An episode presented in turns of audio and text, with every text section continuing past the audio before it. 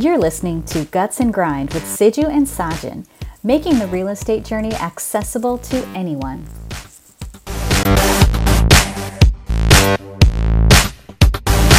Hey, everybody, welcome back to another episode of Guts and Grind. Thank you so much for clicking and joining us. We really appreciate you. We're on episode 34.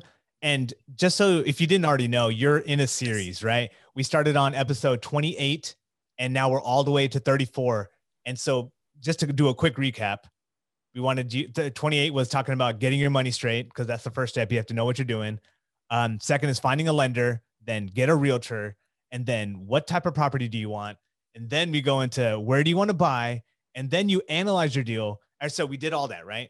Now, the most important part is putting in offers. You got to get in there. You got to put in offers, right? And so that's basically what we're talking about right now. Before I dive in, let me introduce my co-host, Siju Koshi. What's up, man? How you doing? What's up, Saj? How are you, man? I'm good, man. I'm good. Can't complain. So put in this offer. How are we gonna do this? All right, man. So here's the thing. So we've talked about all these things, right? And all of that is theory, and it's great. And, and we'll, we'll touch on that again.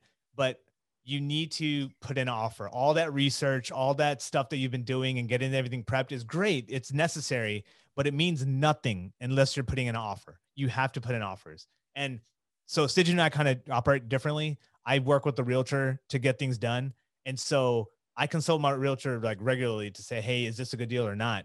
And so after you've done all that research that we just talked about, if you know what a good deal looks like and you know what you're looking for, don't shy away from putting in that offer. You need to be aggressive because if you're just sitting on your hands, nothing's going to happen, right? I mean, do you agree, Siju? I wholeheartedly agree. As Saj said, I'm I actually act as I am the realtor for my deals, so I actually pull the trigger on a lot of my deals. I think I want to highlight is whenever you actually pull that first trigger, it's it's basically you know you, you get excited about it and you see the potential in, in investing and i think that actually just it kickstarts like that for me anyway. When I saw the the doors that it could possibly uh, open as far as investing goes, it blew my mind. Right, it just knew that hey, this could be something that can be sustainable. It could be something that can that can last and something you can grow for the future. You don't know what you don't know, right? I mean, until you pull that first trigger, and you can always, I think, get into a paralysis and you know analysis paralysis is what they call it, right? Yeah. And you can just analyze the heck out of a deal but until and unless you pull that trigger, it's just all a theory. Everything everything we're talking about is just a theory, right? And and until you see the fruition of hey, the profits you can make on on a rental piece and the growth you see from a, a piece of property that you're owning, you know, you, you won't see all that. And actually, you know, one of the things that may motivate you is look at your own house. If you actually own a primary home, just look at the value that your house has increased. And I'm almost guaranteed anybody that owns a home in the last two years, whatever they've been living in, look at your tax record because your property is probably increased in value.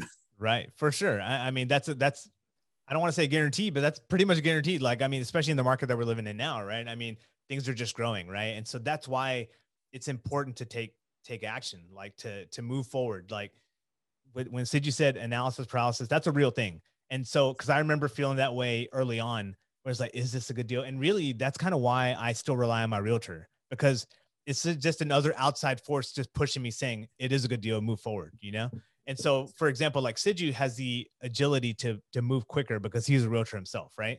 And so like there's a lot of positives in that to where you could just say i could look at the house myself. I could analyze it myself.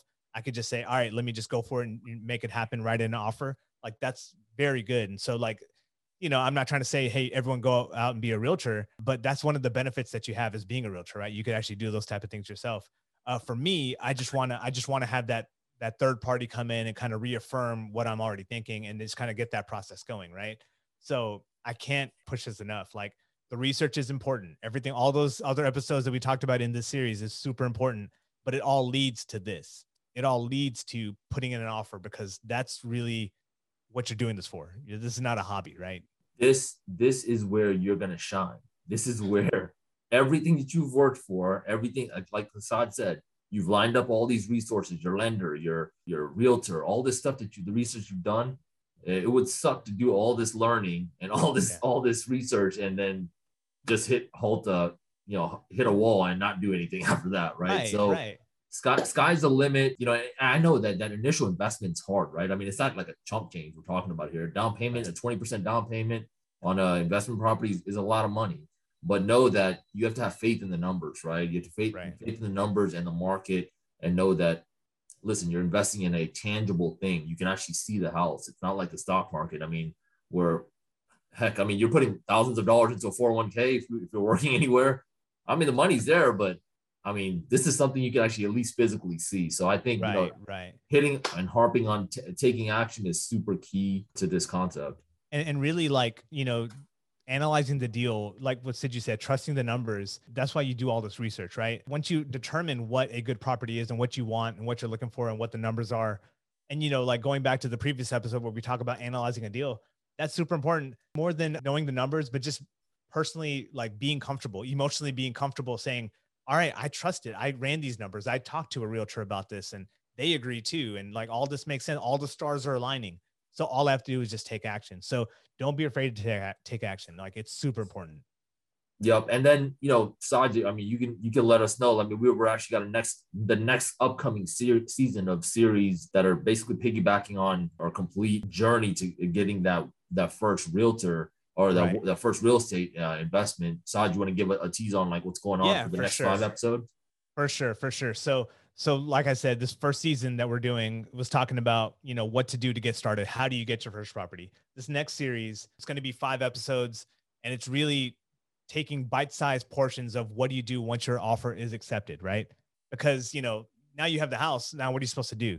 And so, you know, there, there's a lot of elements uh, associated to it, like you know you're going to be bleeding out some money there's going to be inspection period there's going to be negotiations and underwriting and getting to the closing day. So there's elements that we need to factor in when we get to that point but it's again like i think i said in a previous episode everything is doable.